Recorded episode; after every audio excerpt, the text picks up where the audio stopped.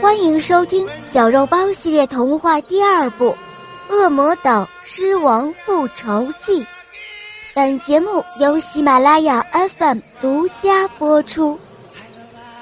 第一集，播讲《肉包来了》。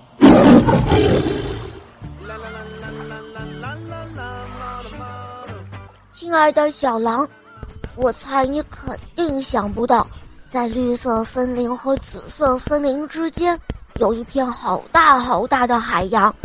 我现在就在海边度假，真希望你现在也在这里。你的好朋友，肉包。此时此刻，我们可爱的小肉包正在一本正经的给朋友写明信片。他戴着一副夸张的太阳镜，撅着屁股，惬意地趴在沙滩上，在他面前是一片瑰丽宁静、碧蓝无瑕、像光滑的大理石一般的大海。骄阳正躺在摇椅上，对身边的小肉包，他打趣说：“哼，小肉包，你今天倒是写了不少字哦。”别打扰我！哼，小肉包嘟囔着：“我还要给小狐狸妮妮也写一张明信片呢。”骄阳摇摇头，探身去旁边的小桌上拿了一杯果汁。猝不及防，小肉包突然跳到他的腿上。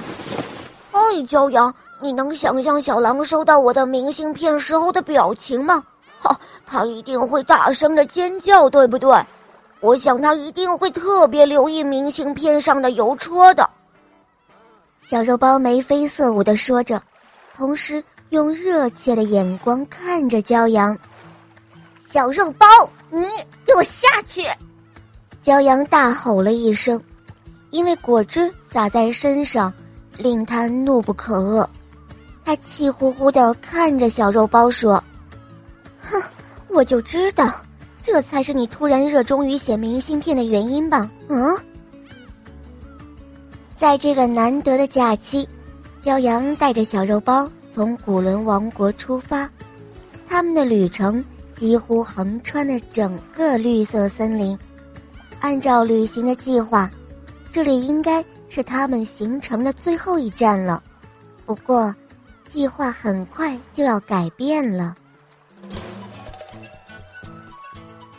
这时，一艘双尾快船停靠在海岸边，一个长衣长裤、扎着领带的男人从船上走了下来，他身后拖着一只巨大的行李箱，他的打扮和沙滩上度假的人们截然不同。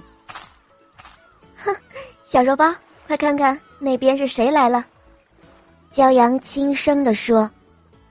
小肉包回头看了一眼。立刻像一支箭一样飞了出去，他一直冲到那个男人的面前，一把抱住了他的大腿。嘿，我亲爱的小肉包！那个人兴奋的把小肉包举了起来。哦，世界可真小，居然在这里遇到你们！他说着，爽朗的大笑了起来。他一手抱着小肉包，一手拉着行李箱。大步的向骄阳这边走来。哦，骄阳，你在度假呀，真是让人羡慕哦。那人说着，拉了一把椅子，坐在了骄阳的身边。嗯哼，哼 外交官大人你好啊！骄阳忍不住笑了出来。哼 你怎么坐了这么一条船？你们外交官出行不都是乘坐豪华游轮吗？啊？这个男人正是骄阳的好朋友，古伦王国的外交官罗奇先生。在此之前，他刚刚结束了对紫色森林的访问。嗨，别提了，罗奇笑着说：“我回城的路上遇到了大风暴，大船不得不临时停靠在恶魔岛上。”他说着，用手指了指大海中央。你知道吗？我在恶魔岛上滞留了三天，为了赶时间，巨人给我找了这条小船，要不是这样啊，哼，我恐怕还遇不到你们呢。哦，是吗？巨人可真是急人之难哦。骄阳笑着说：“我们这位热心肠的巨人先生，他现在好吗？”“嗯，他很好，他还不断的问起你呢。”罗奇一边说，一边打开他的行李箱，从里面拿出了一块漂亮的玉石来。这时，小肉包噌的一下跳到了小桌上。“罗奇叔叔，恶魔岛上有恶魔吗？”“哦，当然有啊。”罗奇说着，一边把那块玉石戴在了小肉包的脖子上。哦，还挺漂亮的，这是送给你的礼物了。小肉包缩着脖子把玉取了下来，叼在嘴里，跳回了沙滩上。哎，我说罗奇，你别送给他这么珍贵的东西，一会儿就会被他摔坏了。骄阳笑着说：“嗨，没事。其实啊。”这玉的成色也一般，要说珍贵的话，在于它的来历。巨人先生忍痛割爱，才把它送给我的。这会儿，小肉包又叼着那块玉跳上了小桌。骄阳把玉接了过来，仔细的端详着。奇怪的是，他发现自己的手背上开始显现出浅浅的印记。骄阳。罗奇叔叔说：“恶魔岛上真的有恶魔，哦，我真想到那儿去看看。”嗯，那好啊，干嘛不去呢？骄阳回答说：“这也许是旅途中的第一回吧。”小肉包表达的一个愿望，立刻就得到了骄阳的赞许。小肉包为这样的不谋而合感到欢欣鼓舞。不过，罗奇。却开始唱反调了。嘿嘿嘿！我说骄阳，这也太冒险了吧！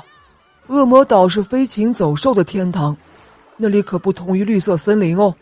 恶魔岛上没有法律，那里有不一样的生存法则。嗯，是吗？那不是很好吗？骄阳笑着说。罗辑慢慢的发现，女人的心血来潮是如此可怕。